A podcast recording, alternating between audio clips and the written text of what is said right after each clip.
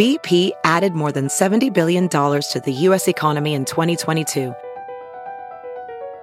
Investments like acquiring America's largest biogas producer, Archaea Energy, and starting up new infrastructure in the Gulf of Mexico. It's and, not or. See what doing both means for energy nationwide at bp.com slash investing in America. VR training platforms, like the one developed by Fundamental VR and Orbis International, are helping surgeons train over and over before operating on real patients. As you practice each skill, the muscle memory starts to develop. Learn more at meta.com slash metaverse impact. All right, I want to thank our sponsor for today's episode, Thrive Market. So, before I tell you all about Thrive Market and why they're amazing, I want you to know that you can go to thrivemarket.com slash blonde, B L O N D E, to see my curated favorites page. So, a bunch of different products that I love that I get on Thrive that I pretty much order every week to keep life easy. So, a bunch of different cleaning products for the house. I get Hudson's cat food, organic, non GMO, healthiest cat in the land.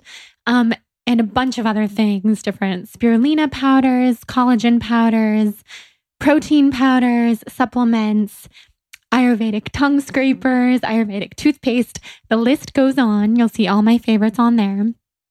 And if you use that code or that link, thrivemarket.com slash blonde, you will get an extra 25% off of your first order. And already there's so many perks of Thrive Market. Basically, you get up to 50% off of all different products, organic, non GMO brands, and otherwise, because Thrive Market goes directly to each brand rather than having a middleman. So you will get these products that would typically be so much more expensive or just the way that you're used to purchasing them at different places, you'll just get them for so much less.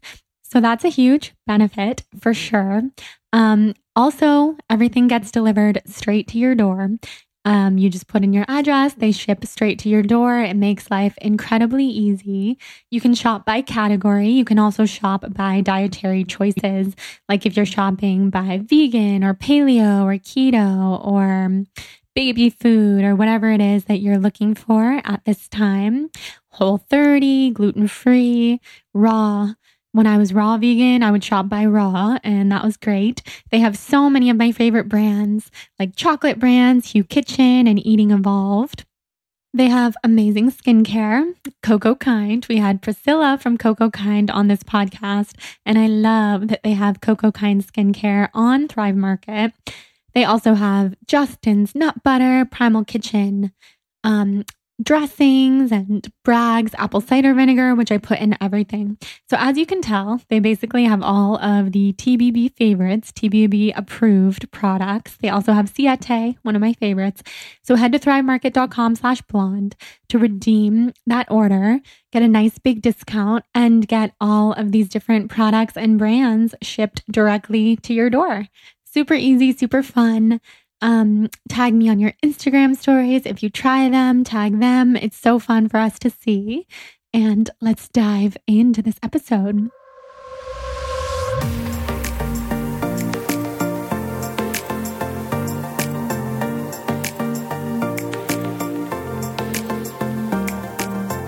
Hello, and welcome to the Balanced Blonde podcast, Soul on Fire. You are listening to one of our best of the show episodes today, meaning that I am taking a brief hiatus from the show for the first time since starting it three years ago to focus on my health and focus on my wedding and just really enjoy this season of life. And I hope that it inspires you to put yourself first in your own life.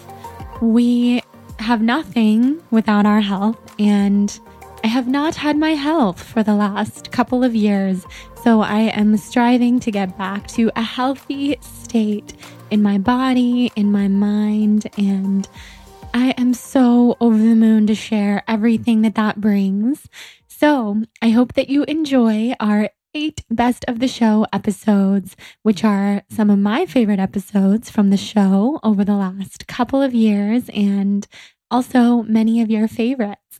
So today you'll be listening to one of those, and I cannot wait to see how it serves you and how it inspires you. And if you've heard it before, then perhaps this time it will teach you something new. And maybe you've never heard it before, and today's the perfect day for you to listen to it. So, whether it's the first option or the second option or something else, I know that you're here for a reason and sit back, relax, and enjoy.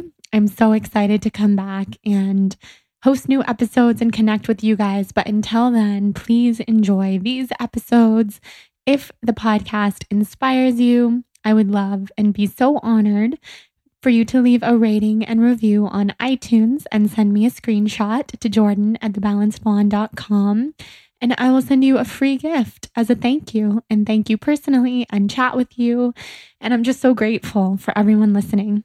Also, we have a Facebook group, the Soul on Fire Podcast Tribe on Facebook.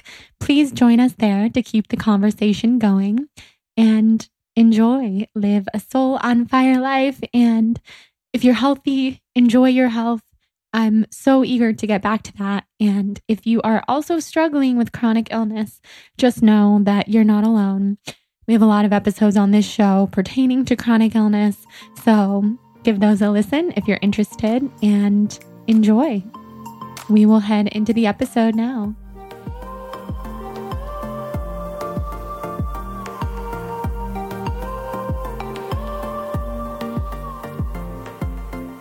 All right.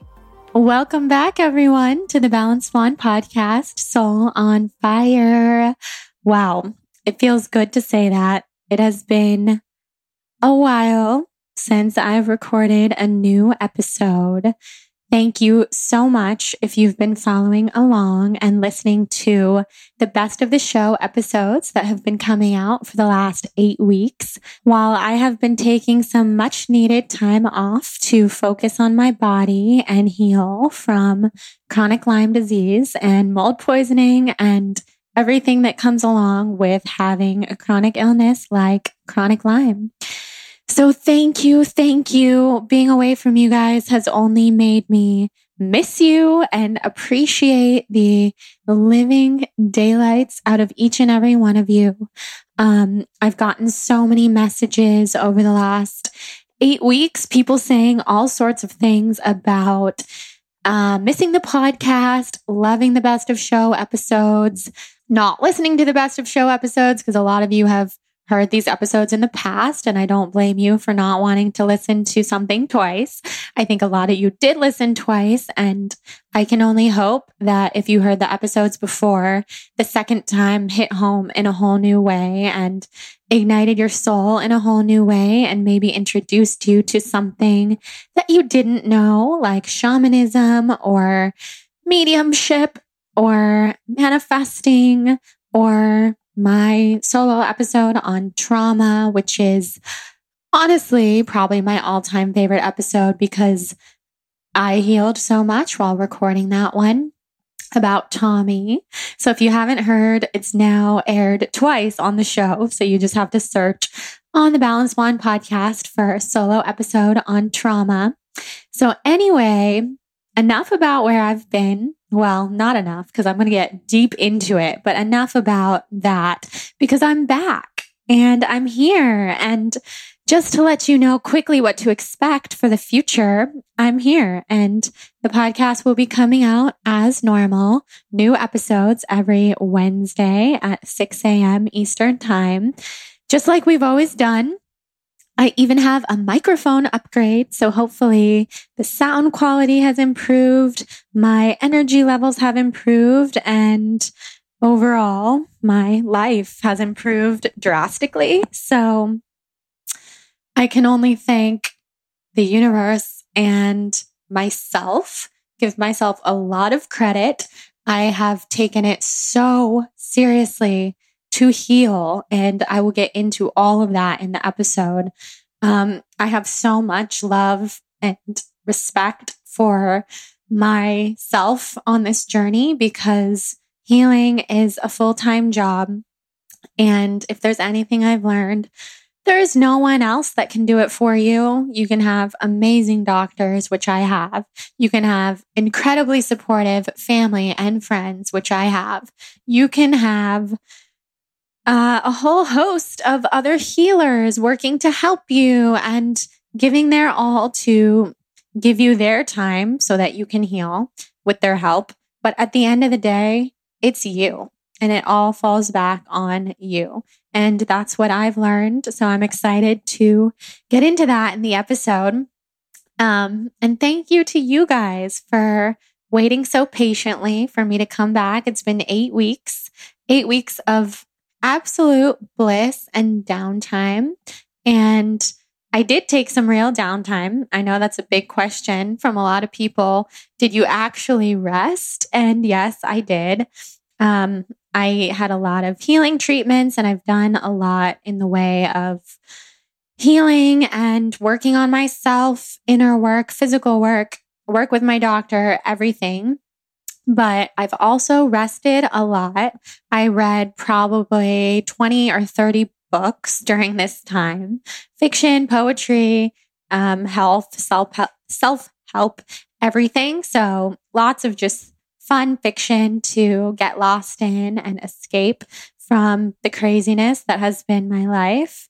And I have a whole new perspective on life. Um, I did ayahuasca. If you don't know that, then you'll hear all about it in this episode. And I, I did this a, a couple weeks ago now. I wanted to wait a couple weeks for it to integrate into my life so that I could properly share with you guys what this journey has looked like for me and what it's been. But I can tell you, ayahuasca is hands down number one, above all, the most healing thing I've ever done in my life. And I know I often speak in hyperboles, but it's true. This is legit the craziest, most wild and healing thing I've ever done.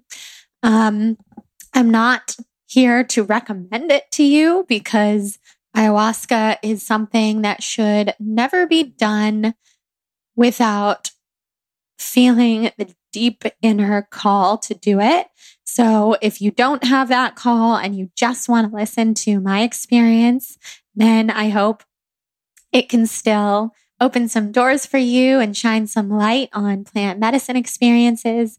And if you do feel the call to do ayahuasca, all I can say is listen to that call. And I have no doubt that you will because ayahuasca, mother, grandmother ayahuasca, she is powerful. She is wise. She is full of immense, flowing, effervescent love. And she will she will find you and she will help you. So forgive me if that's a little out there for you. I understand a few years ago, I would have been, I probably would have turned off a podcast that was about plant medicine because I was not interested. I associated it with drugs and I've had bad experiences with drugs when I was in high school and lost, as you well know, some of you, the love of my life, the first love of my life to drugs. And um, what I've learned is that plant medicine is so beyond. It is nothing like the recreational drugs that I did when I was young, that our parents did when they were young, etc., etc. They're so wise. Plants are living, wise beings that truly know so much more than humans, so much more. So we'll get into all of that. And I'll stop saying that because honestly, when I listen to podcasts, and I've listened to a lot of podcasts during my time off, I hate when somebody says, okay, hate's a strong word, but I don't like when someone says, yeah, and then I did this and this and this, and like, we're going to talk about this, and they spend 15 or 20 minutes saying what they're going to talk about. I don't want to do that. So that's the little intro here. And before we dive into all of the goodness and I tell you guys how I'm feeling, I just wanted to quickly thank our sponsor for today's episode, Four Sigmatic. Four Sigmatic, how can I count the ways that I love you? Uh, Four Sigmatic has been such a wonderful, wonderful product for me to use during this crazy time in my life, not only because I love them and I love the people who work at the company, um, Tero, the founder, being one of them, but everybody else who works there. Such kind people. And when you're sick, you can only work with kind people. You can only surround yourself with positivity, kindness, love, all of the above. Otherwise, you'll just keep being sick. That's what I believe. So, Four Sigmatic is my favorite mushroom coffee company, but they have so much more than just mushroom coffee. And before I tell you what they have, I just want to tell you you can go to foursigmatic.com slash blonde for my special curated landing page. That's foursigmatic.com slash B L O N D E, as in the Balanced Blonde. And on my special landing page, you'll find my favorite products from Mushroom Hot Cacao that tastes like a warm, cozy cup of hot chocolate to chaga, which has actually been one of the greatest plant healers in my healing journey with Lyme. And that's because the Four Sigmatic Chaga Elixir has more than just chaga, which is a powerful wild mushroom.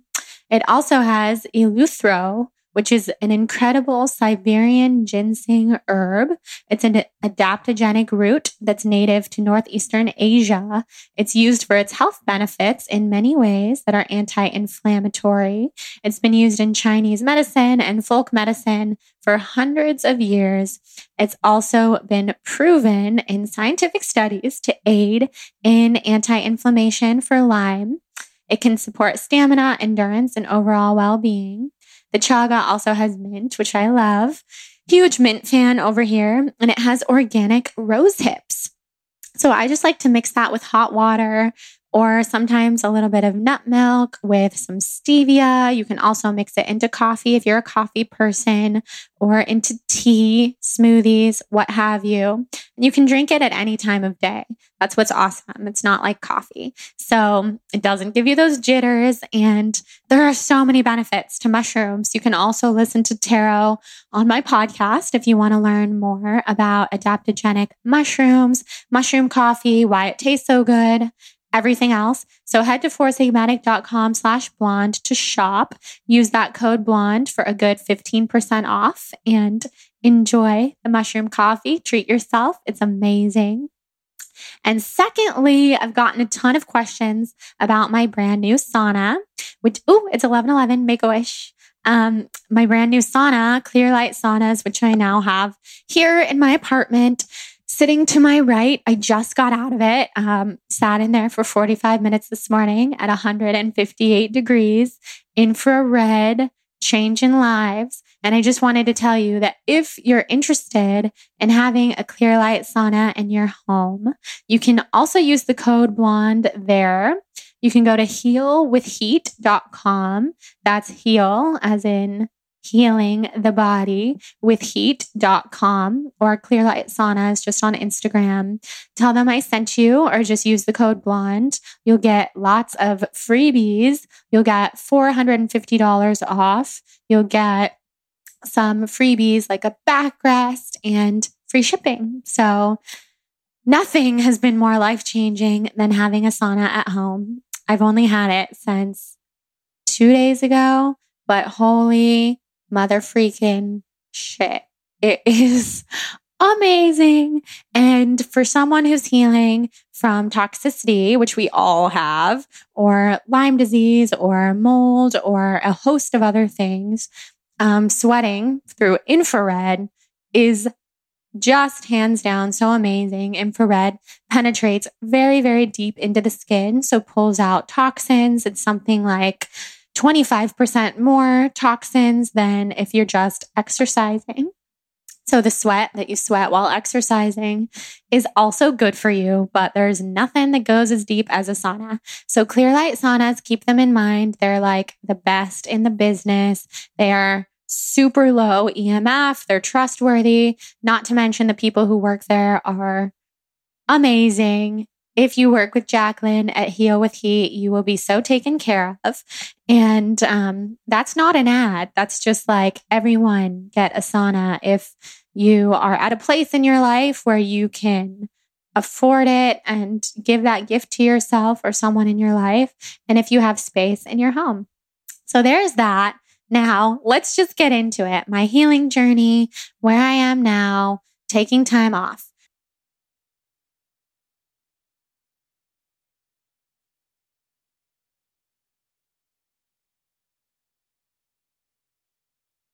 So, as you well know, I took two months off from basically mid November to now, which is late January. It's almost February. And at first, I had a really, really hard time taking time off and being away from everything I know, which is blogging and podcasting full time. Been blogging for six years, podcasting for over two. And not doing that for a while was really hard on me emotionally.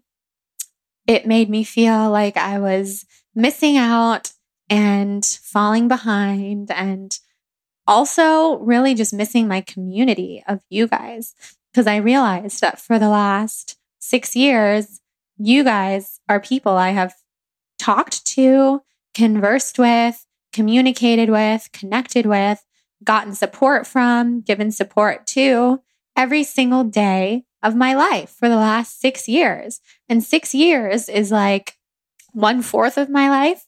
So I mean, we're talking like most of my adult life here, and being away was really hard. It was like a very rude awakening of just feeling very alone. And even though, in a way, being away from technology did make me feel very close to all the people in my life off the screens, which was a huge benefit.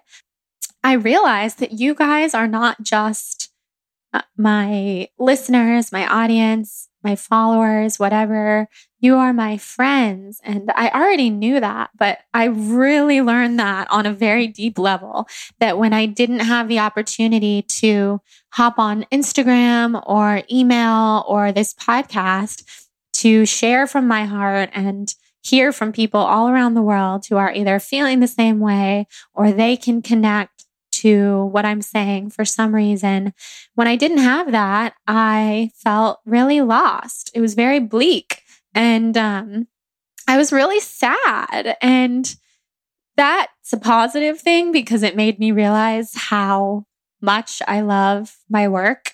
And I was feeling really ultra terribly burnt out before I took this break. So getting that insight on how much I do love my work was huge. Like gratitude to new levels um, for what I do. And feeling so burnt out was basically inevitable. It would have been just impossibly difficult for me to continue on as I was without taking a break because I was burnt out. I was exhausted. My brain fog was so bad that I'd be sitting doing a podcast interview and I would be really interested in what my guest was saying. And then literally mid conversation, I would forget everything that they said. I would practically forget who they were and what they were there for. And I wouldn't even know what to say. Um, brain fog was that bad. My exhaustion was so bad that I literally couldn't even imagine being out of bed for more than 30 minutes at a time if I had to do something for work, like a podcast, and then be somewhere later in the day, like a dinner or even just hanging out with my family or Jonathan's family or going on a walk with a friend, I couldn't do it. I could maybe drag myself to do it, but I would dread it. I would be resentful. I would just look around and think, how can these people around me have this energy? I didn't remember what it was like. I literally couldn't fathom why someone would choose to exert energy, like make the choice to take a vacation or go to a workout class or be social. I just, I, my brain couldn't even fathom why would anyone physically choose to go out and do stuff if they could just be in bed. And it's so sad to think because that was just two months ago. And in many ways, it was, it was literally just like two weeks ago because I am just now starting to come out of that. And it was just a scary time because I couldn't remember life before that. And I couldn't fathom life after that. So that was just life. And I just felt that way. Uh, I felt that way for a year and close to a year and a half, but I think in that really, really bad way for a year from January of 2018 to this January. And yeah, I mean, burnt out is an understatement. And I still had passion inside of me for for podcasting and blogging and social media and everything that I do for work because as I was gearing up to take time off, all I wanted to do was go on social media and use it and connect with you guys and answer questions and be available since I knew I wouldn't be available for a couple months. And so even though I was just dying of exhaustion and pain and nausea and headaches. And that's the other thing. It wasn't just exhaustion. It was if I did force myself out of bed to do all those things, it wasn't just that I was paying for it with being tired. It was like a full, full body migraine would envelop my head and then go down my shoulders and wrap around my back. And like every muscle was like pulsating with a migraine. And my doctor told me that that's because of some, I don't know, something I had in my blood. It's some kind of toxic infection that is related to mold and Lyme that basically makes every single one of your muscles have a PMS symptom. So, like, imagine, ladies, PMS, cramping, tired, nausea, headache, just feeling gross and bloated and inflamed. That's how every muscle in my body was feeling like my blood vessels were constricting and just feeling so awful. So, anyway, even though I felt that way, I was still passionate about speaking with you guys and just doing what I love. Um, so, taking time off, I didn't really know what to do with myself at first. I did a lot of laying around and sleeping in. I slept until probably 11 every day, was sleeping for like 13 hours a night, napping during the day, dragging myself to doctor's appointments or having my mom take me since my parents live here now most of the time, which is amazing. Um, and just doing, doing a lot with my doctor and kind of opening up space to trying some new things that I wouldn't have really had the energy and time to do had I been working. So a couple of those new things are I started going to the Human Garage, which is here in LA. I'm actually having the founder, Gary, on my podcast next week. I'll be interviewing him. So it'll be coming out in a few weeks. And Human Garage is all about aligning the body. And they believe that if our bodies are out of whack and our spines are tight and our intestines are clogged and all these things because of just the way that the human body has evolved in modern life, that disease will happen and that all autoimmune disease is caused by like a backup in the gut and the intestines. And in many ways, I agree. I believe that, although I also believe Lyme is caused by tick bites. So there's a whole lot of just opinions out there. I've been going to the human garage twice a week for the last month and getting body work. It's like fascia work where they work deep into your fascia and align the spine. There's a chiropractor, there's a craniosacral therapist, there's a trainer. And I've just been doing tons of different sessions there, getting my body aligned. And that has been a game changer. It feels really, really good. And beyond the human garage, I've been doing well, I, I was more consistent with acupuncture and cupping, which I was doing in December, but I've actually not been so consistent with it now because I have been at the Human Garage. I've also been going to my doctor's office, Dr. Lehman in Beverly Hills, twice or three times a week for antibiotic IVs. So, this is a huge question that a lot of people have been asking me Do I do antibiotics for Lyme? And the answer for a long time was no. I've been on a huge herbal protocol for eight months with like countless Lyme herbs and supplements, but I really was not seeing much improvement. I mean, on a deep cellular level, I'm sure I've been improving, but on an outer level of having energy, of glowing from the inside out, of being able to get out of bed, of having mental clarity, I didn't feel that I was really improving or making very much progress at all. So my doctor put me on antibiotic IVs. She put me on the antibiotic Rocephin, which is R O C E P H I N, if you wanted to look it up. And I get Rocephin IV twice to three times a week. Um, some people with Lyme who have been debilitated for years and unable to walk and all these things, they take Rocephin via a port in their body, like in their heart, twice a day. So, doing it twice or three times a week, I feel yeah, that's a lot. But I also know if I suffered from Lyme for many more years before I got help, maybe I would have to have a port in my body as well. So, Rocephin has caused one of the hugest improvements that I've felt overall. Um, first, it made me herx, which means you get sicker before you get better because the toxins are dying. And when you have dying toxins in your body, you do not feel well. Um, but after a few weeks of Rocephin, it gave me a boost of energy and mental clarity. And I started to have a few more good days, which is the biggest blessing in the world. So when I say good days, I mean like you heard how I felt before. I wasn't able to get out of bed. I had no mental clarity. I couldn't really function. I couldn't even stand up to do the dishes or the laundry. My laundry piled up for months.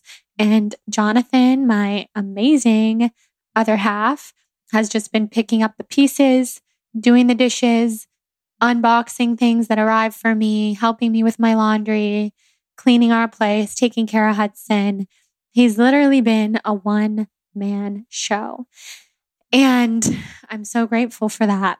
Um, I wasn't able to help and it was out of my control. And I started to believe that was just me. That was just who I was, that I was like not a helpful person and not a um, reliable person to do these things. And that I, I just didn't have any extra en- energy in me to do anything that wasn't 1000% necessary. So after doing Rocephin for uh, several weeks, I have had more energy to do the dishes and do my laundry and go on a walk after a long day.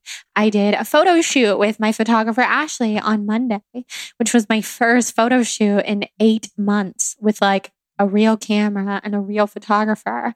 Because I, I do take photos. Obviously, I post them. You guys see them.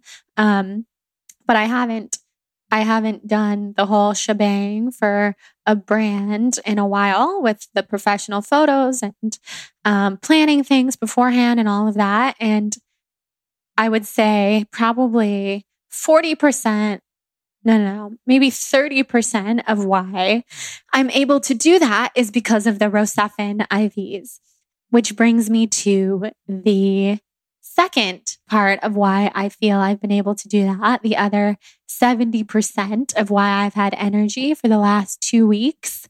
And I know two weeks is not a long time, but when you haven't had energy in a year or more, two weeks of feeling like a human with a functioning brain is life changing and incredible.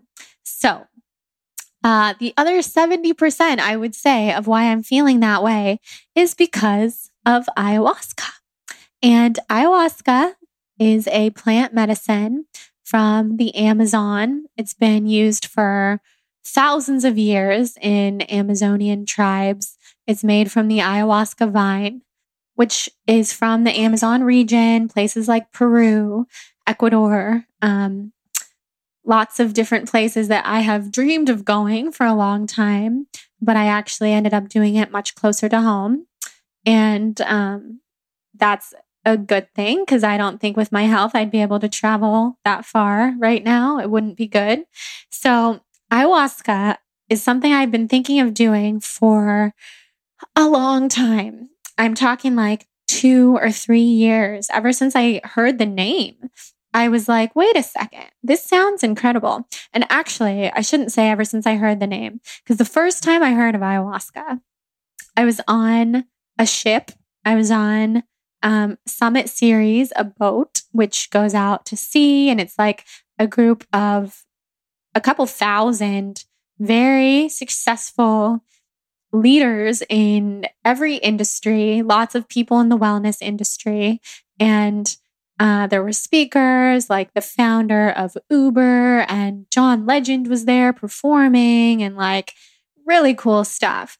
And someone that I met that weekend and became friends with this this man who was probably like in his 50s who was really cool said to me one night do you want to try ayahuasca here on the boat and i was like i didn't know what ayahuasca was all i knew was that it was like something that some kind of like psychoactive drug that took you out of your normal control state of mind and was was something that was just like dangerous and out of control. That's what I thought. So he he said, "Do you want to do ayahuasca? Would you be interested in doing ayahuasca tonight?" And my response was no, and I was honestly pretty judgmental. I hate to say it, but I judged him. I thought, "Wow, like this guy is not who I thought he was." This is insane. Like, he has kids. Why would he want to do something like that? Um, clearly, I was in a very different state of mind.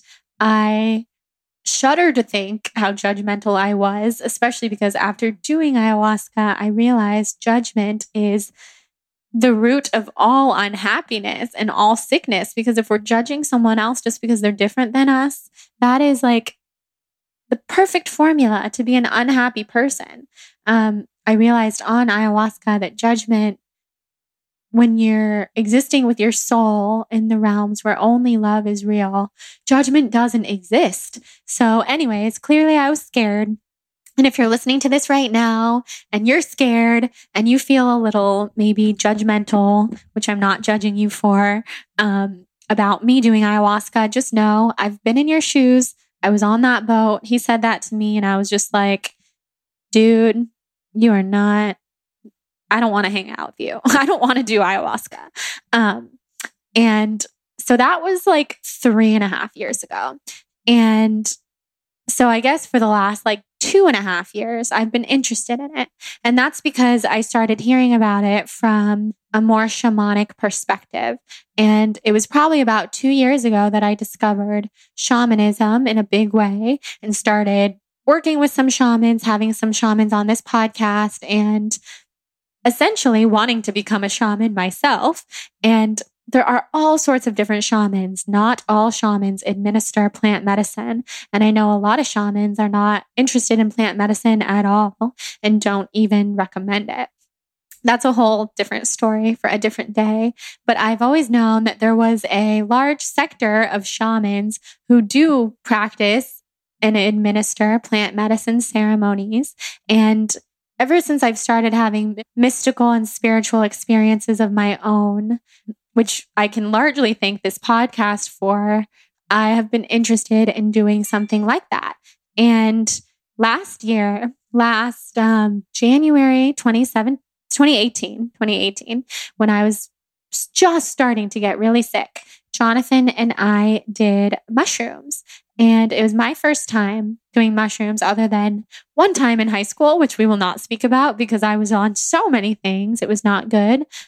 And I was scared to do mushrooms, but I wanted to have this spiritual experience and just expand my mind. And what I saw was amazing. I was reconnected to my soul. I was reconnected to the earth. And I'll tell you guys all about mushrooms a different day, but it really opened my mind and I started doing them more often and microdosing them. And I'm very, very, very now into psychoactive plant medicine. And I've done a ton of research. Michael Pollan's book is a really good place to start. We can put the link in the show notes. It's called How to Change Your Mind. And that's just one place to start, but there are all sorts of people out there talking about it. The philosopher Alan Watts has a really, really good few books about it. He did a lot of experimental LSD and psilocybin mushrooms um, over the course of his life and his career for the sake of philosophical mind expansion, spiritual experiences. So, needless to say, it was clear that my life was propelling in a direction that was opening me way more up to doing something like ayahuasca. So, um, probably around that time last year, I started really seriously researching ayahuasca, looking at retreats in Peru, thinking about going, trying to actually plan like a nine or 10 day experience in the Amazon jungle doing ayahuasca. And as I got sicker and sicker last year, it was clear to me that that wasn't going to happen. And it was also clear to me that it wasn't the time because I was so sick, which is a deeply traumatic experience.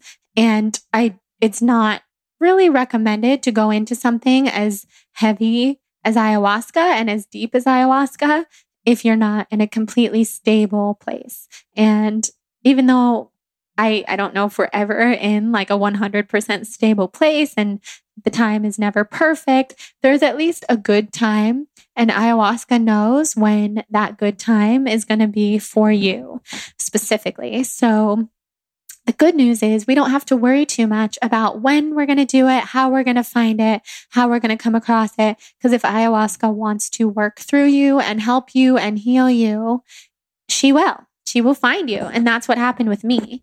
I started going from being loosely interested in ayahuasca to being completely obsessed with the idea of doing it. And if you guys know me, which a lot of you do, you know that that's kind of how I roll. So if I'm interested in something, I get really interested in it. I research it like crazy. I talk about it all the time. And then eventually I do it. And that's what happened this time. So to make a long story short, I had a few people in my life who I literally barely know reach out and tell me you should try ayahuasca. And then I just started noticing it. I started seeing it everywhere. It started coming up in conversation. And that's what happens.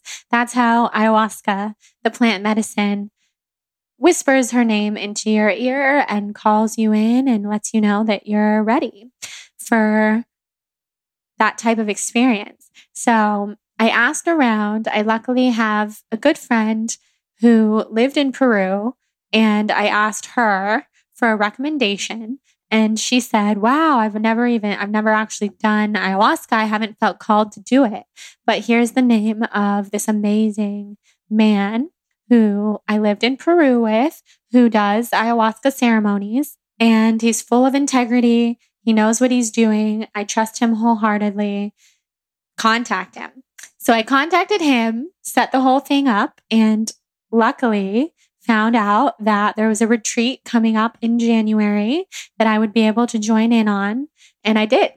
And just to tell you guys, because I know a lot of people have been asking me where I did it. And if I was listening and I was interested in ayahuasca, I'd be asking the same question. But out of respect for him and his beautiful practice and all the integrity he has for it, and the fact that it's not legal in many places in the US, I'm not going to be able to share where I did it. And also, I think that's good for me because I share so much. I share everything, and having just a few personal, intimate things for myself is really important. And this is the deepest, most intimate, and important thing I've ever done for myself. So keeping it intimate feels really good. But that doesn't mean that I don't want to teach you about it. And I'm going to have some experts on, and we're still going to share a lot here. And I'm happy to be of service in other ways and answer other questions and help in other ways to help you know how to prepare for a ceremony if you're interested in doing one. So, basically, let's fast forward to the retreat starting. I drove there. I got lost. My car got stuck in the mud. I questioned why I was there, what I was doing there, what the heck this whole thing was even for, if I was too sick to be there, why I was there alone, which I did go alone because Jonathan wanted to come, but he was unable to that weekend. And now I know that for many purposes, I was supposed to be alone. So let's see here. I didn't know why I went to the ayahuasca retreat. I burst into tears when I arrived because my car, which was Jonathan's car, was deeply stuck in the mud. I thought it had bottomed out. I thought it was done for. And we were so deep into the wilderness, like 20 miles away from civilization of all kind. And if I was stuck, I was stuck. And like that car would have been there forever. So I was just thinking, what am I doing here? Why did I think I was even healthy enough to be here? I don't feel prepared, not prepared. I just don't feel like I should be here. Like it was a campsite. I'm not a camping kind of person. I'm very much a city kind of person. And I just felt absolutely pissed off at myself for being there. I unloaded all my stuff into a yurt. There was a yurt for women and a yurt for men. A yurt is like a big circular thing, kind of not a tent, but like a structure where you co sleep with other people. It's kind of like camping, but not quite, not quite the whole tent experience. And we got all of our st- stuff ready for the ceremony, which was happening in a third yurt where there were about 20 of us, including the leader, shamanic leader, and about six people helping that are caretakers. Because when you do ayahuasca, it's really important to have people taking care of you and people around you who are trained, who are loving, who are full of light and integrity and know what they're doing so that you're not getting yourself into a potentially traumatic or dangerous situation because it is really intense. So we sat there, we started, started the experience. We went around in a circle. It was pouring rain, talking about our intentions because going into a plant medicine experience, you want to be really clear on what your intention is for being there and what you want to get out of it. So my intention Plain and simple was to heal, but I also wanted to know why am I sick? What is my soul's purpose on this earth? What is my soul's purpose for being here? I know I got sick for a reason. Can ayahuasca please let me know what that reason is so that I can have some clarity and peace of mind about why I have had to take a year off of my life, which has been really fucking hard. I have missed my best friend in the world's bachelor party, another close friend since kindergarten's bachelorette party. And these things might sound trivial, and maybe in the scheme of life they are. But for someone like me who all I care about in life is my friends and the people who I love, and missing out on key experiences in their life that, that they're going to remember forever is not who I am. So I wanted to know why have I lost all clarity in my brain? Why am I unable to function? Why have I not been able to pick up a pen and paper in like a year, even though writing is the only thing that I, I love so much? And why can't I be the fiance that I want to be?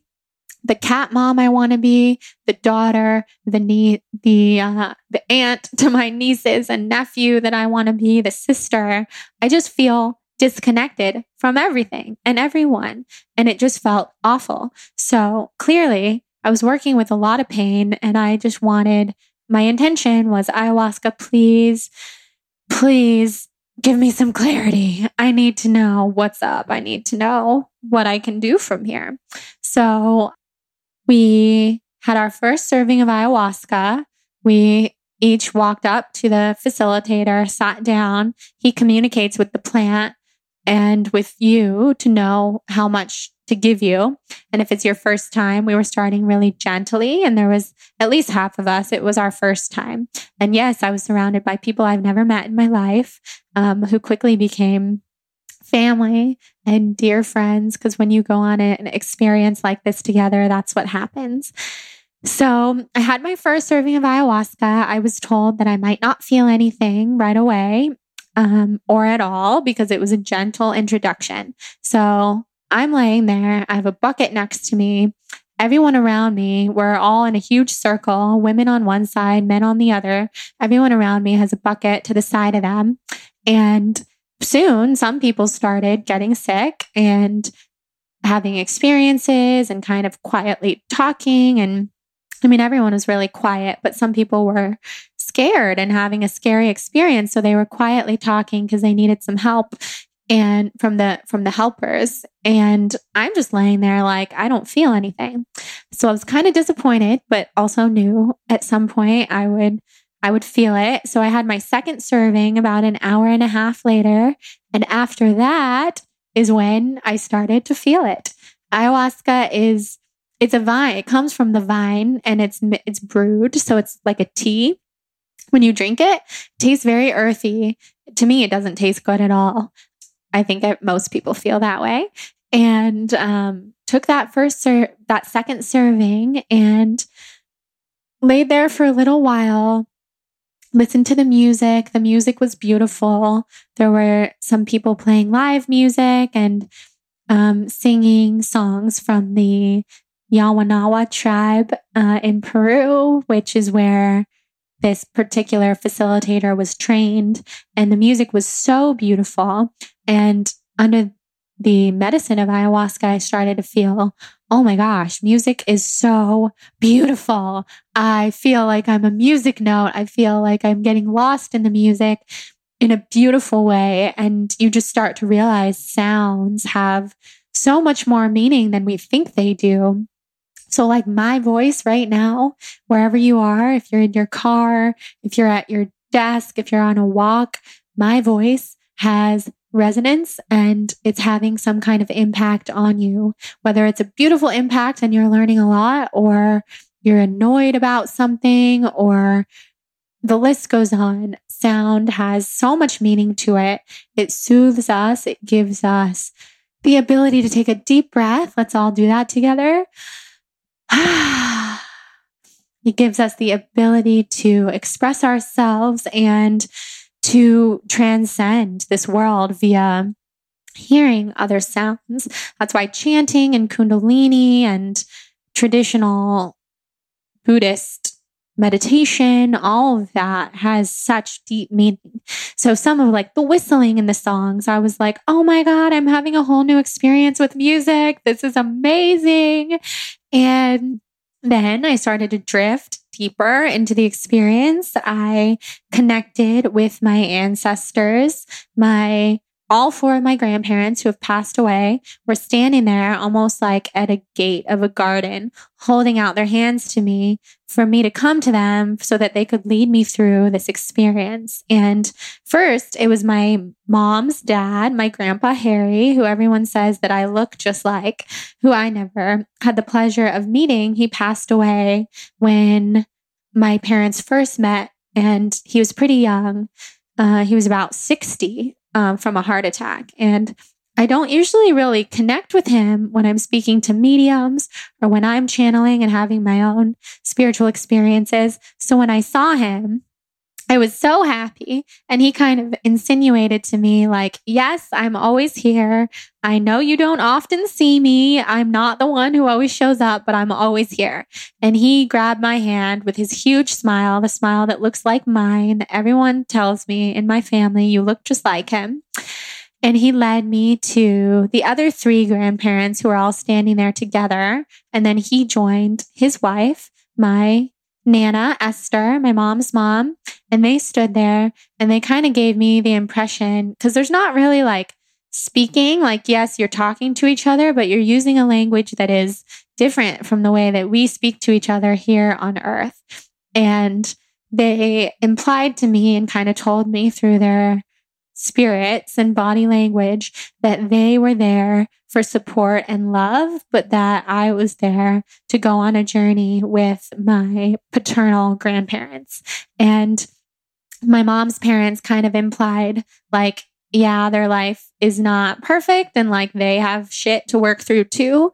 But my paternal side is the more, the side that needs more healing and the side that is more, has more pain.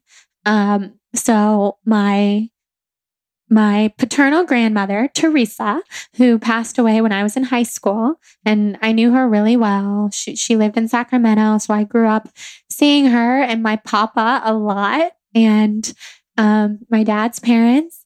She grew up in Boston, and she's from her family's from Sicily.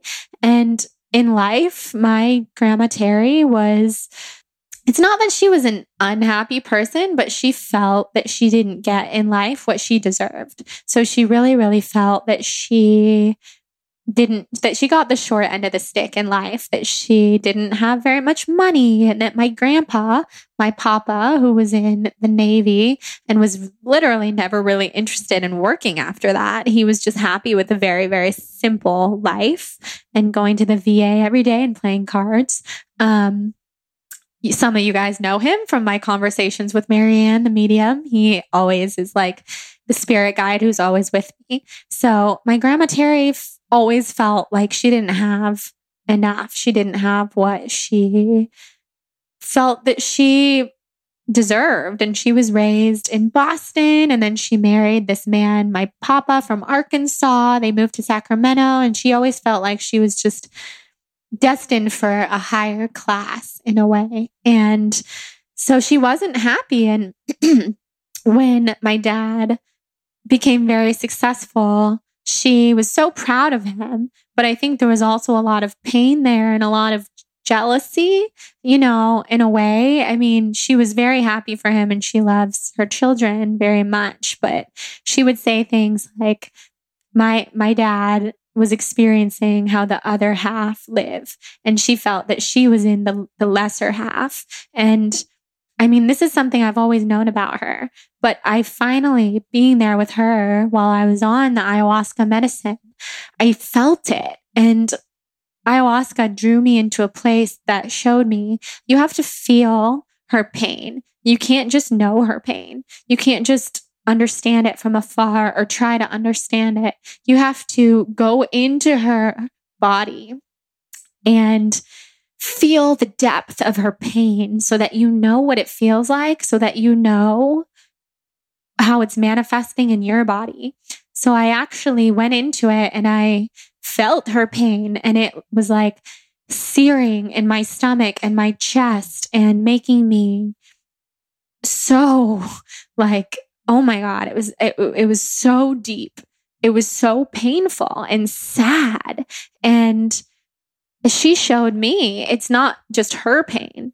It's like lineages and generations of women in our family. So, like her mother, her mother's mother, her mother's mother's mother, all the way back to the beginning of time.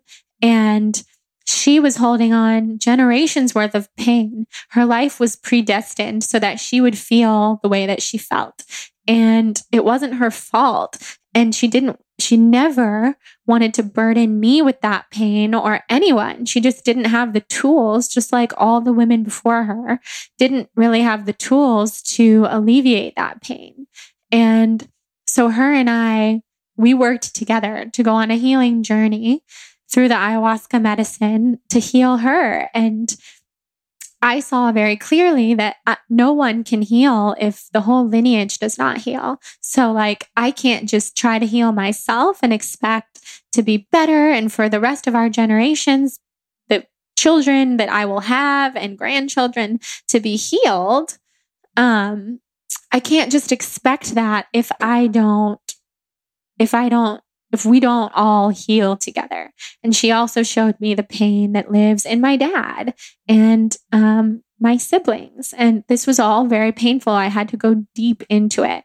And I saw that of all of my siblings, we all manifest the pain in a different way. And my pain that I take on from grandparents, etc., um, from my whole lineage manifests in physical sickness, physical, physical illness. And slowly but surely, my body has gotten very physically sick over the last several years, if not my entire life, because I'm holding all this pain. But my, it, it, my soul chose this. I chose to come to this earth to experience this and to heal for my lineage. So, in a way, like I could be my great, great, great, great, great, great, great grandmother reincarnated, you know? And I don't know if I am. And like maybe our souls are very intertwined, but I came here to heal the lineage and not just my family, but many others. And so I saw myself healing and healing myself, healing others, being a healer, having a platform where I'm able to reach hundreds of thousands and then millions of people and heal and kind of just make the world a better place. And I saw that that's one of my soul's gifts. And that's what I came here to do. And like everyone has gifts. So it's not that one person is more special than the other. What I saw on ayahuasca is that we all have such deep, beautiful gifts. And some souls are more evolved in a way, but I don't want to say that because every soul is evolved and every soul has the potential to really escalate spiritually and be so evolved. But some souls, it's almost like some souls came to this earth knowing more about where they came from than other souls. So I feel that my soul knows a lot about where I've come from. And plant medicine, I have to thank for that because before I ever did mushrooms and now ayahuasca, I knew these things and it was causing me so much stress and distress and depression in my life and anxiety because I felt disconnected from my soul. And it was weird because I knew I was like doing my soul's purpose. I was, I was here. I was blogging. I created my own business. I work for myself. I put my friends and family first. I have the love of my life. I have Hudson, my cat. Hudson and I found each other in a very spiritual way. I'm a yoga teacher. I've dedicated half of my life to studying yoga. I'm interested in Kabbalah and human design and Reiki, all these things. And basically, I felt like I was going insane because I felt like I'm so tapped in. I feel psychic, like I can think about something and then it happens, or I can read someone's mind, or I'll see a vision of one of my friends, how they're going to meet the love of their life. And then it's like, why did I see that? I didn't have any control over that. I didn't ask to see that. I'm glad I saw it, but how can I do this? How can I have control over these otherworldly gifts? Um, and it's like being an empath. And it, cause if like the word psychic is too much for you, just think of like empathic people, highly sensitive people. I was so empathic and highly sensitive that I felt like I cannot go on I can't exist anymore as a human if I can't understand what's going on. And I would have these experiences like even just a few months ago when I started my time off, sitting in front of the mirror in the middle of the night because I couldn't sleep because my insomnia rages and watching my face shapeshift into all different kinds of beings and I've I've seen a lot of shape-shifting things happen like I've seen, you guys know this if you listen to the podcast. I've seen Nicola's face. Nicola's a shaman. Nicola's face shapeshift into other creatures, other beings. And I was watching this on my own face in the mirror a few months ago and um, watching like a dark cloud come over me. And then I lifted it and brought in the light. And I could go on and on about those experiences, deeply empathic, deeply intuitive. And I felt like every day that passes, like I feel more connected to my soul and my spirit and more disconnected from it because I cannot merge my two worlds. It's so hard. It's so hard being a human and merging into the other realms and universes that I feel and that I have access to and that we all have access to. But my soul feels like that's where it lives. And so when I sleep at night, that's where I go. And Jonathan will say to me, like, when you're sleeping, it's the happiest I've ever seen you because you're so calm and it's like you're going home. And like, he doesn't want to wake me up in the morning because he sees I'm home. And he'll, he'll just like gently say goodbye to me in the morning and say, have fun being home. and it's like the sweetest thing. And it's also so sad because like, yes, that's home, but but here is home too. I came to this earth to live, make the most of my life and be a human. And while I was on ayahuasca, I could see all of this so clearly. Like, oh, I get it now. I get it now. I saw my soul's home. My soul's home was so beautiful with shapes and colors and music notes, and we can fly and I saw that part of my soul's purpose here on earth is to open up my soul's world and have Jonathan like crawl inside of it with me and our souls coexist forever. And everyone we love, we can do that with. Like it's limitless what we can do. The universe is so abundantly, beautifully powerful. And I saw all of that and it kind of just made all of my fears and anxieties and my resentments about being sick and my questions about being sick and being so sad and being so upset about being so sick made it all go away to the point where I felt like, oh my God, I get it now. I get it now. And I'm surrounded by people, we all are surrounded by highly sensitive people who are struggling in the world. Like for me, I'm surrounded by people like Tommy, who you guys know, my first love, who I mean, I feel that he's too sensitive for this world, but he can heal, he can get better, but he struggles because he's so sensitive. Um, surrounded by some people in my family who are very deeply, highly sensitive. And I just want I just want them to know where they came from so that they can see like there's nothing to be so confused and sad about. We have all these questions being human of why are we here? What happens when we die? What are we doing here? Does our life have any meaning? Do we have connections to people who have passed away? Do we have connections to our soul in other realms? Do parallel universes exist? Um, do we really make an impact on the world or do we just die and that's it? Like we have all these questions, and I feel deeply that because people have all these questions, we are often an unhappy species of humans because we literally don't get it. We don't get where we came from or why we're here.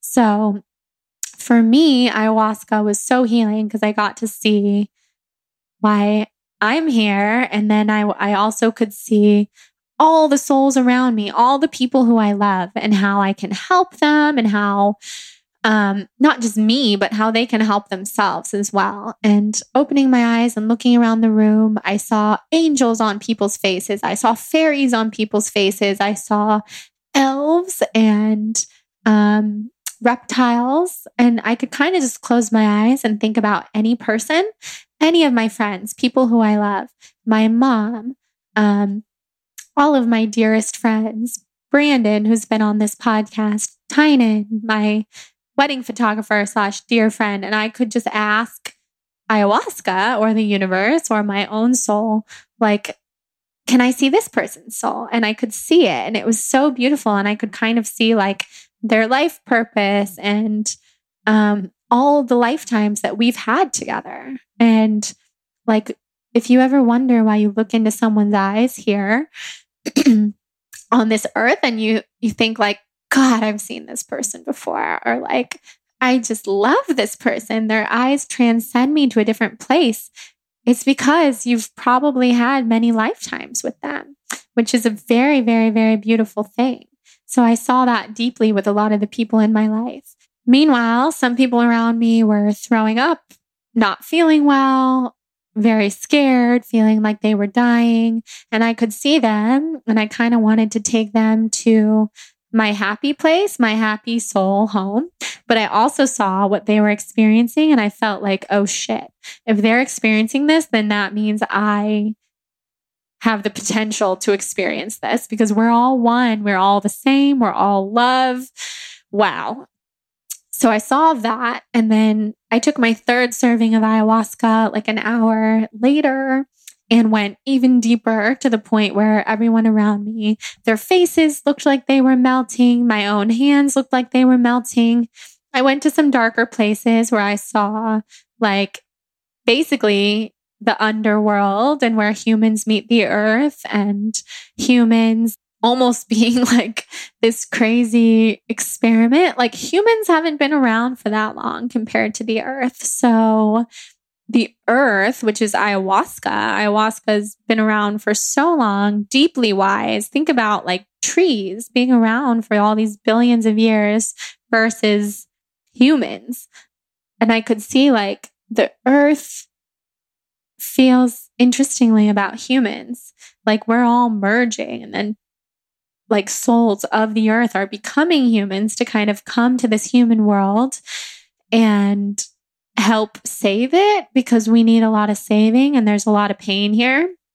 And lots of shifts are about to happen in the world. We're shifting to a much more divinely feminine way of life. And so a lot of deeply masculine, deeply painful things are happening in our world. Of course, when you look around at the state of our world, people dying, mass murders, the way our country is run, all of that is having to happen. It has to happen for a specific reason right now. I mean, it doesn't have to. Like, we could all elevate higher sooner, but we have those of us who are elevating now, we have to elevate rapidly so that we can help everyone else. It's like we are all organisms inside of the same cell that's just kind of like how I saw it on ayahuasca. And we all have to heal each other. If someone's elevating, we have to help everyone else come up with us so that the world can just go to a higher place.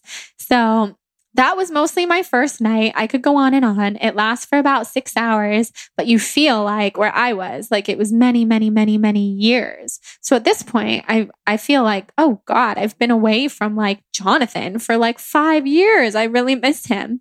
That's how I felt. Then you kind of go back to your yurt. You try to sleep, try to eat in the morning um, before the next ceremony, which is the next evening. And before I get into that, I just want to thank our sponsor, second sponsor for today's episode, Thrive Market. Thrive Market, thank you so much for sponsoring the show. You guys are amazing. You make my life really easy. You're actually one of my most used um, things during my time off because I was trying not to go to the grocery store very much or leave home very much. So I use Thrive Market, which is an online marketplace where I get all of my groceries and everything shipped right to my door. You guys can use thrivemarket.com slash blonde, that link to get a really great deal. You get free shipping and a huge amount off of your purchase. And when you go to thrivemarket.com slash blonde, uh, you can also see all of my favorites on Thrive Market. So you'll see everything from raw pecan butter, Artisana Organics, my favorite, to my favorite spirulina powder, which is on sale. You can literally get it for less than $10. It's on sale for $9.74. Spirulina at any other store will literally cost you like 40 or $50. So definitely go to thrivemarket.com slash blonde, get the Thrive Market five ounce bottle of spirulina. Um, I have raw vegan coconut butter on there, which is like my favorite dessert. I have castor oil, which I use to massage my stomach and do my self care Ayurvedic Abhyanga massages on my stomach to make sure that my womb is being taken care of and that my fibroid doesn't grow back. Um, Coco Kind matcha stick, which Priscilla, the founder of Coco Kind, my dear friend, is going to be on the podcast next week. all of her products, super natural, super food based skincare you can find on thrivemarket.com slash blonde. Um, tongue scraper, my Ayurvedic go to. I use my tongue scraper twice a day. I feel like if I didn't, my breath would be really bad because that's just kind of life, um, especially when you're sick and you have a lot of toxins in your body.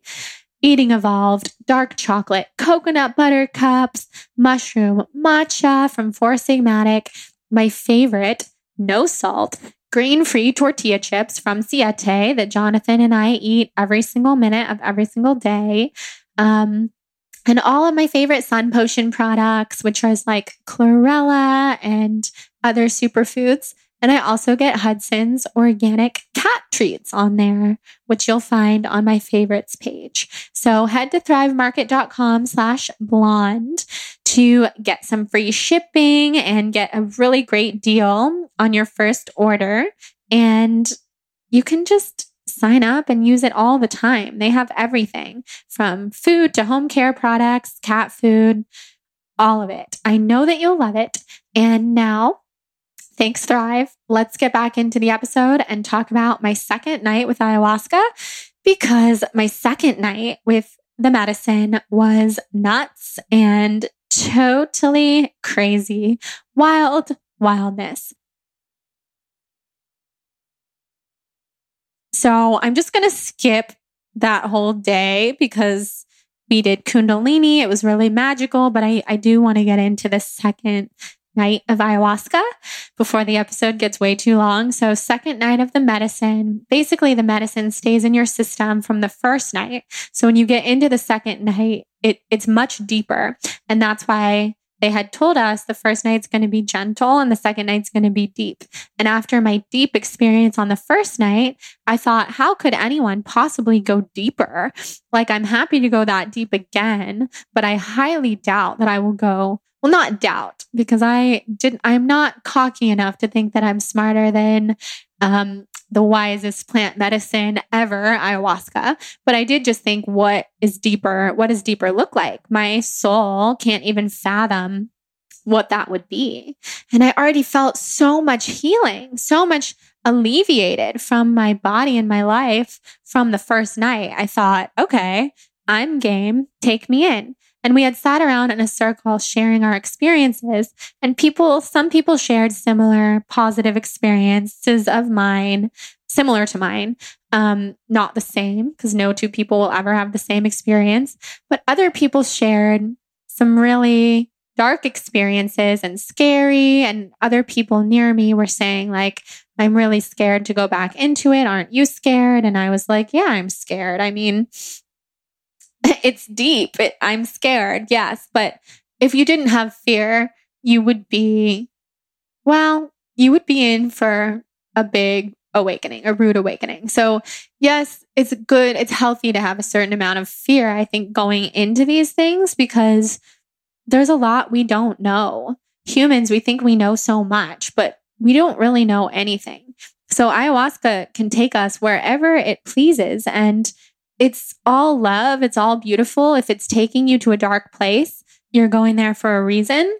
But still, you have to be prepared to go to those dark places if that is what you need to learn. And I believe if you're sick and you have a lot of deep healing to do the way that I did and do, I mean, gosh, I still do, of course. Um, if you are sick in those ways, then you are going to be taken to a very deep place, a very dark place, and scary place in order to heal. I had my first serving. I was taken pretty deep. I was really deep. I was like in the underworld, if you could imagine. If you've ever seen the show Stranger Things, I felt like I was in the upside down. I was like swimming through this underworld swamp, and I could look up and see myself and Jonathan and my life kind of like walking around in our lives. And it was almost funny to me like, oh my gosh, when you're under the world like this, what humans do looks so random and weird. So I knew I was being taken to a darker place, like a lower vibrational place, because I wasn't like up in the clouds with my grandparents and I wasn't like floating in my soul's beautiful world. I was like kind of deep under the earth with ayahuasca is what it felt like with the plants and with the, the mulch of the earth. But I was okay to be there. I was interested to see, like, oh, is this how like parts of the earth live? I'm I'm really open to seeing this. And then I took my second serving and I knew I was really going deep because when when he came around, when our facilitator came around and gave me my second serving, he said to me quietly, Do you want a second serving? And I was like, What? Like, I couldn't even speak human English anymore. I was like, What are you saying? And he was like, Do you want a second serving? And I could see that he was even like, smiling because he has a really good sense of humor and he's amazing and he was kind of he wasn't laughing at me but like he knew I was going deep and um I was like, oh, sure. Yeah, I do want the second serving. So I took it. And as I sipped it back, I realized that like my hair was in my mouth. And I have this really big phobia of hair in my mouth and chewing hair or like getting hair in my food. I know nobody likes that kind of thing, but my phobia is above and beyond. And I just, I can't handle it. I hate it.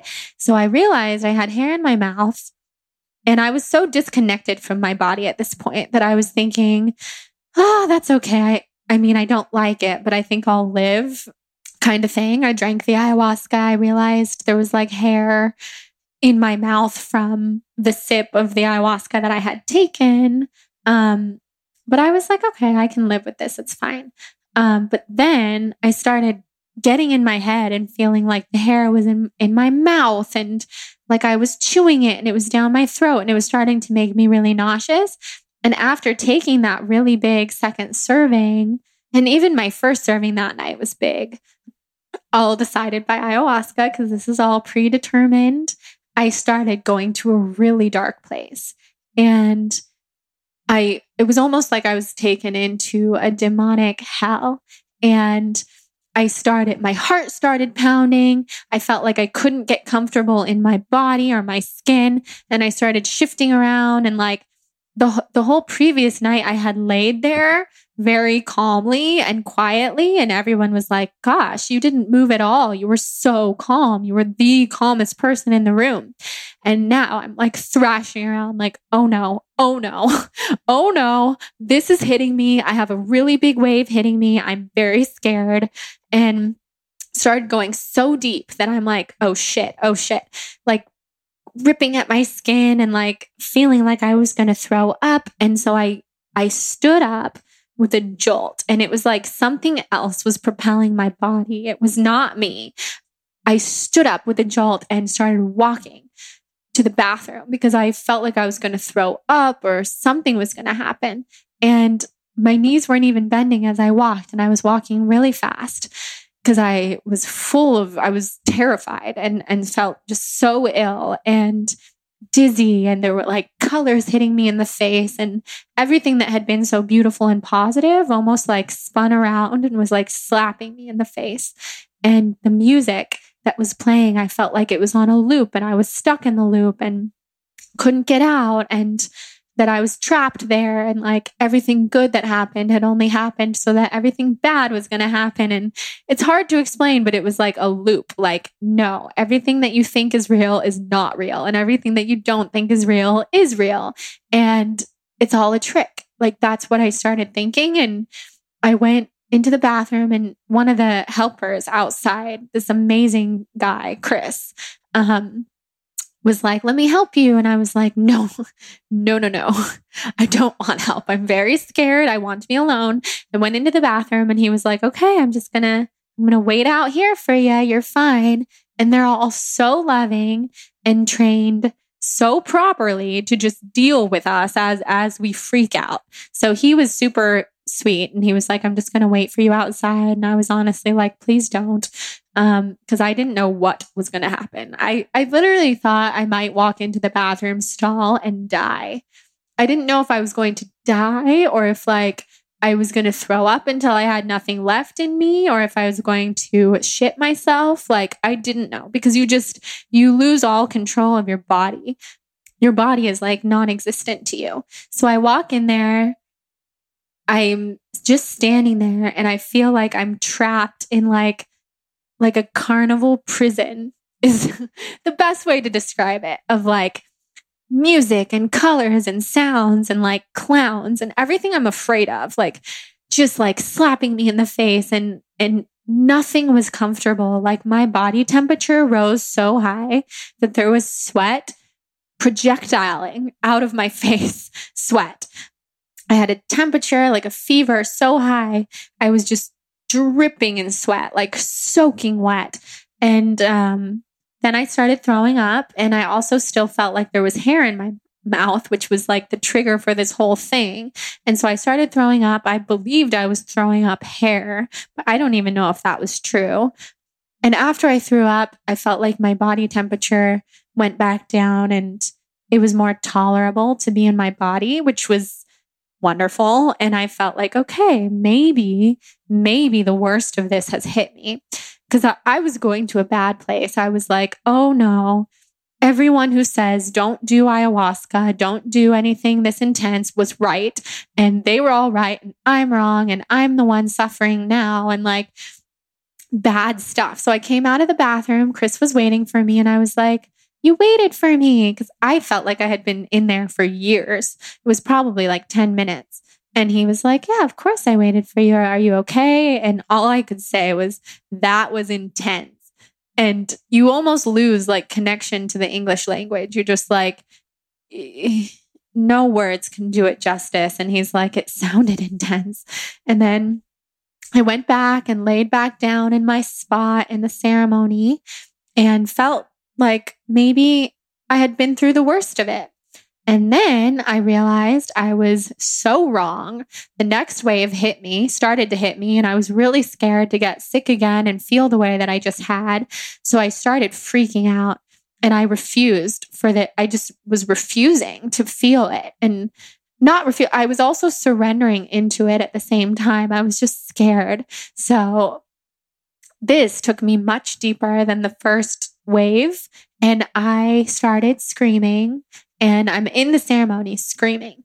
So, but I didn't know consciously that I was doing this, but I started screaming and screaming like all the pain that had that I had been shown the night before from my grandmother, from my from my dad, from my ancestors from my own everything that my body has been through in the last couple years. Because i also saw all these visions of like myself in surgery and myself with lyme and like how sick i've been and started to have compassion for myself in a way like a self-love deep kind of way as if i was like my own child. Like oh my gosh I've been through so much and I don't even give myself any love or credit for that. Like 99% of the time, like what is wrong with me? So I, all that pain that had been mounting and mounting and mounting and mounting and the pain of feeling like I've lost my life for the last year. I've lost friendships. Like I feel disconnected from everyone that I know and everything that I've built and everything that I know that is real for myself. Like I've lost it all. That's how I felt. I just started screaming out all of that pain. And I was writhing on the ground, screaming for so long. I mean, I was so scared. So, where I was, I was like in hell and being trapped there and being told I wasn't allowed to leave. And I believed that I had been there for centuries and that I was never going to be able to come back to my life and that I was never going to be allowed to come back to my life. So I was screaming for Hudson and Jonathan, just screaming over and over and over again for Hudson and Jonathan because I wanted to show whoever was keeping me there that I believed that that was happening, that I knew where I came from and that my life existed. And I didn't forget my life. And like, I know Hudson and Jonathan, and I want to go back to them and screaming like Jonathan works at Orange Theory and crazy stuff like that. Cause I was proving in my very medicine induced mind, I was proving to them that I knew my life as Jordan Younger, the balanced blonde, whatever you know me as. I was like, that is my life, and screaming like my parents' names and really Hudson. I was like, take me back to Hudson. If I don't get to see Hudson again, I will I will lose it. I will get back to him. I exist for him. He takes care of me. I need Hudson. I need Hudson. And just started screaming that like on a loop. And I was making no sense and to them, but to me, I'm sure it made sense.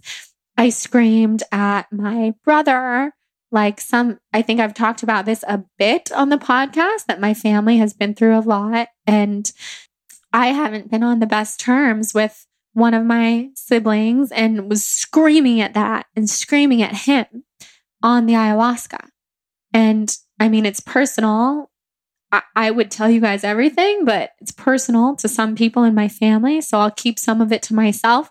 But I let it all out. I let out not just my anger, but other other people's anger, other people in my family's anger, and I screamed it out like for everybody. It's like I was transmuting their energies. And then I was transmuting the energies of the people in the room, in the ceremony, the people who had been strangers to me before the weekend. I was screaming out like their intentions for the night, which I didn't even really know. And, and like, I don't know. I was connected for them to some demonic place and screaming, screaming. It was like an exorcism. All of my limbs were shaking, convulsing.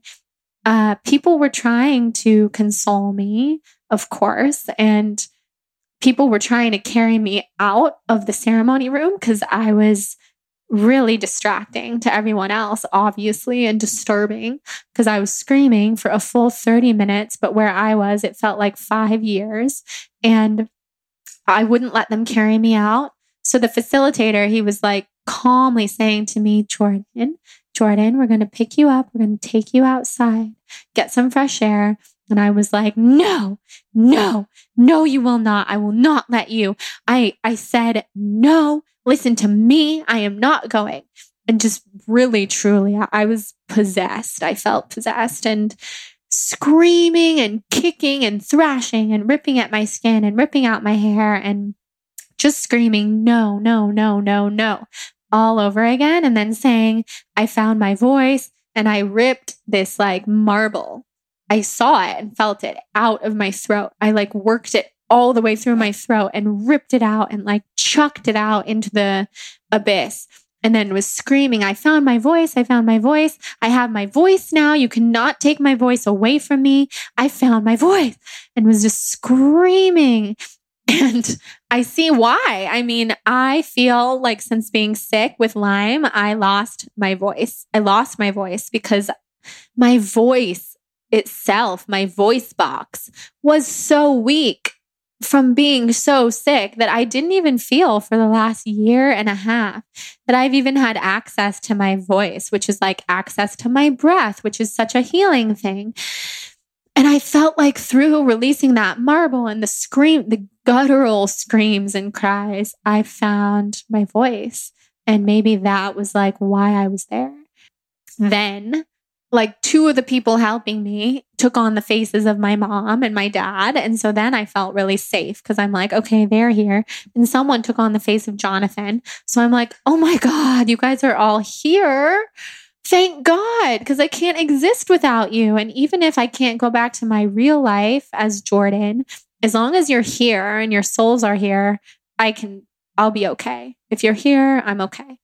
And then since they took on the faces of my parents, I actually went through like the birth experience, like in the womb, birthing into the world, born. And because everyone was so loving and took care of me and didn't make this a traumatic experience, it was very healing, believe it or not. I know it sounds traumatic and easily it could have been very traumatizing to look back on like the screaming and being in hell, like releasing demons from my body through screaming and crying and everything. It was actually all love, all loving, so healing. And they took care of me. And that's why I am so deeply grateful to people who have really dedicated their life to administering these plant medicines and taking care of others and leading others on this healing path because they have to act with such integrity and take care of us so much so that it doesn't become a deeply traumatic experience. And basically, like I laid there, I turned to the side. After I calmed down from all of this, I crawled back up because I realized I was like sprawled on the floor, crawled back up onto like my blankets and my pillows. And I asked one of the people helping me, was I screaming out loud? Or was that like a nightmare that wasn't real? And he was like, No, you were screaming out loud. And I was like, Oh my God, was I so disturbing to everyone? And he said, No. Well, yes, but no, like it was awesome. And then as it ended, when the ceremony ended later, everyone, many people came up to me and said, like, that was amazing. That was awesome. I'm so proud of you. You healed so deeply. You let go of my pain. I feel like I healed through you. I love you. You're special. You're a warrior. Like, so encouraging and supportive that it turned something that could have been like so shameful because I was screaming my deepest inner demons to a huge room of people um, and disturbing them they didn't let it be that way for me. Everyone held space for me and made it so healing. And also, we were all supposed to be there together for a reason. So they taught me something, which was unconditional love and acceptance. And I taught them something, which was whatever they needed to learn being in a room with someone screaming. Um, I'm sure everyone has things to work on with that, like letting go of, of judgment and finding your own inner peace despite distractions. Or maybe I said something that resonated with them, as I know a few of them told me. And then, because of all of them being there, they were able to share with me a lot of what I had said and a lot of what I had screamed because I remembered what I had screamed, but I also forgot a lot of what I had said because I was not there. It was like, it was Jordan, but it wasn't Jordan. It was some deeper power within me working through me. And that's how I learned that I had talked about Orange Theory. And everyone's like, who's Hudson? Like thinking it was like my lover. And I'm like, that's my cat. He's my baby. Um, and like telling me the names of of friends that I had shouted out and one of the amazing guys there, he's Australian. He said hearing all the names that I was screaming out made him feel like he was in an American movie about like a varsity cheerleading squad. I was like, oh my God. I guess all of my friends do have very American names. Um, and like when all that demonic hell passed me, I felt lighter and more healed than I have ever felt in my entire freaking life. Ever. And that was two weeks ago now, and it has lasted all the way until now. I mean, it's still going. Like the ceremony ended. Uh, the next day, I only did droplets of the medicine where other people went deep again, but I had gone so deep, I wasn't interested in, in, I couldn't handle to go that deep again the next day. So I did the droplets and um, and then I was able to integrate everything and take notes. And I wrote like a whole journal full of what I had seen and experienced. And I wrote poetry and my poems were flowing out of me. I posted on Instagram and started to feel really good about what I was sharing and like, oh, I'm finally sharing from the heart again. I don't feel so blocked. And on the drive home back to LA just a few days later, I called like everyone who I love and just had massive conversations with them. And to spare you a long story, it took me 15 hours to get home and it should have taken five. And it's because a huge part of the I 5 freeway was closed because it was snowing right outside of LA, which never happens. And I had to go I had I went from Northern California to Southern California, back to Central California to Santa Barbara, then to LA. And I believe I had to be in the car for those 15 hours in order to integrate the experience. And also, ayahuasca was still working through me and telling me that the integration process back into life was going to be hard.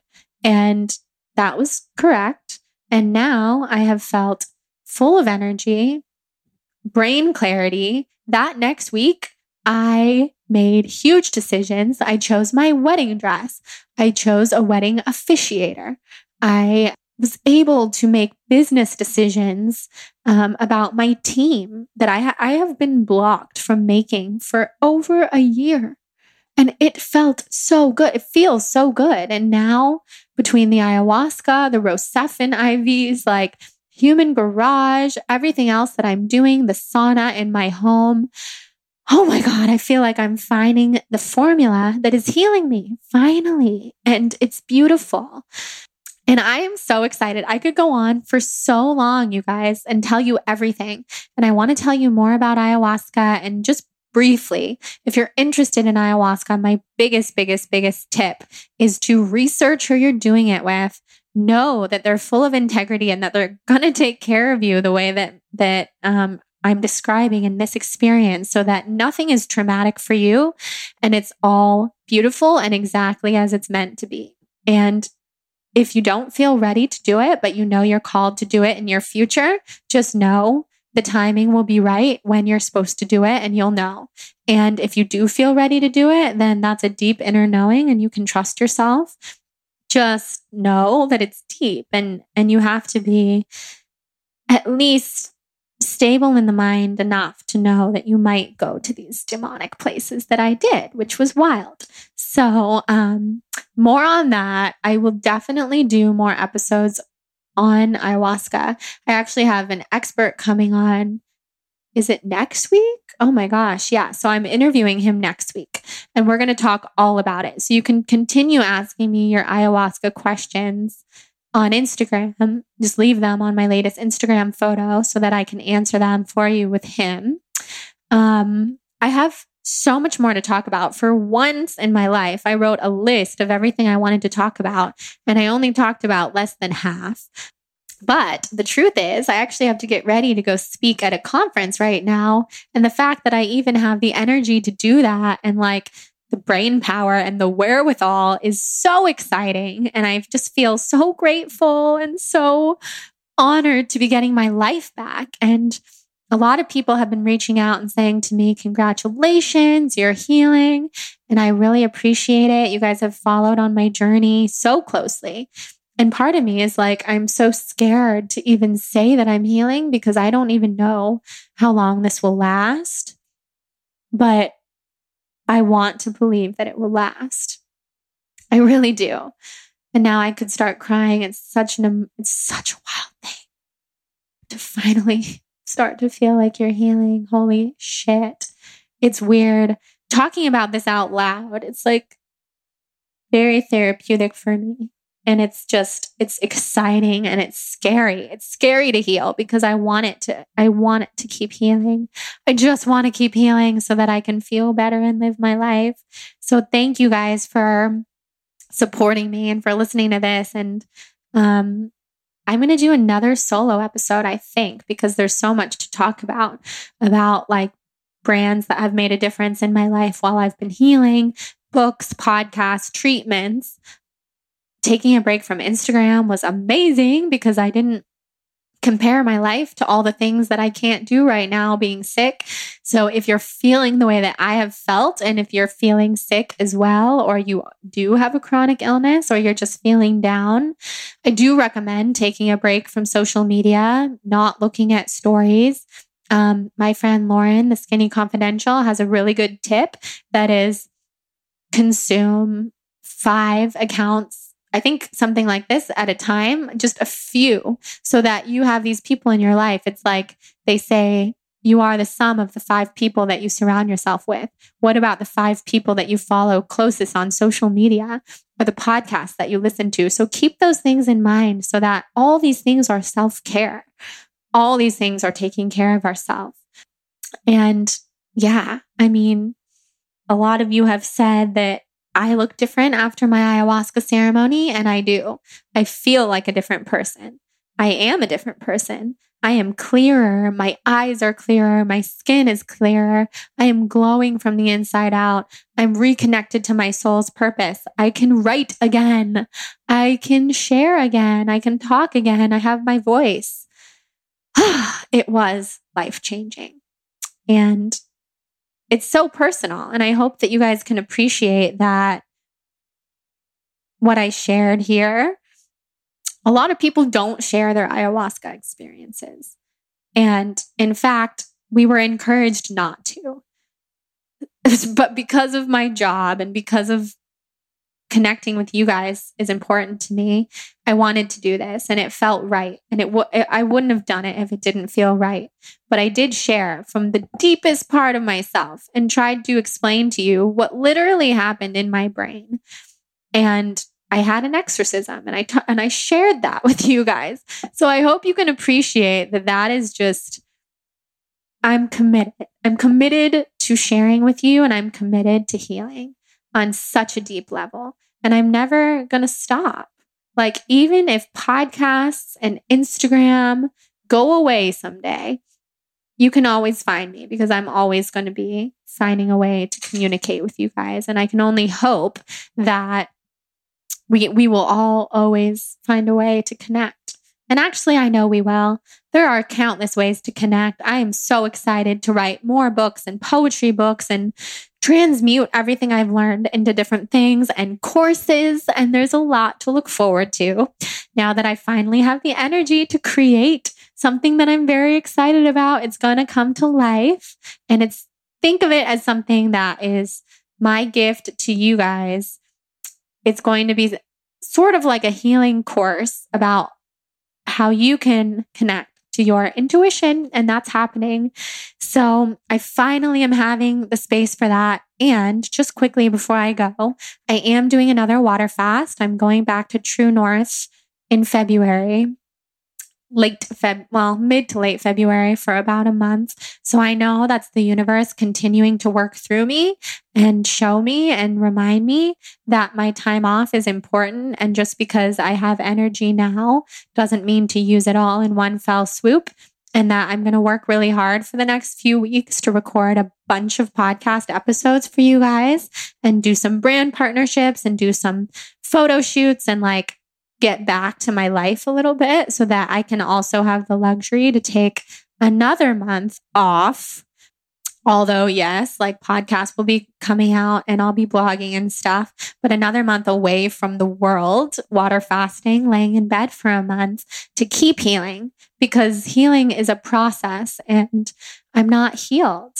And like, I wish I could say I was, but I'm not. And that's not, that's not happening for me yet. I'm on the path and I have to be so mindful about taking care of myself right now more than ever. Now that I'm seeing just a little bit of progress, like just to be clear, I don't feel, I don't feel all better at all. I feel like 30% better, but I will take it right now. I'll be doing ayahuasca again and I'll be doing all these healing treatments more and more. So, more to come from me. I hope you enjoyed this episode. If you did, I'm actually doing a big giveaway this week and this week specifically because it's my first week back and I want to celebrate it. I'm going to give away five Soul on Fire yoga ebooks. They're about 400 pages of yoga, um, tips and tricks, pose breakdowns, flows that you can do at home, very beginner friendly, but also if you're more intermediate or advanced, you can use the guide as well. Um, it has my yoga journey in it, a Sanskrit glossary, lots of other things. I worked really hard on it. It came out about a year and a half or two years ago, um, but it's really special and I'm giving away five. So to enter to win, um, rate and review this podcast on iTunes by going to the Balanced Blonde podcast on iTunes, clicking on ratings and reviews and writing your own and sending me a screenshot of your rating and your review to Jordan at thebalancedblonde.com. And I'll be picking five people to get the Soul on Fire yoga ebook.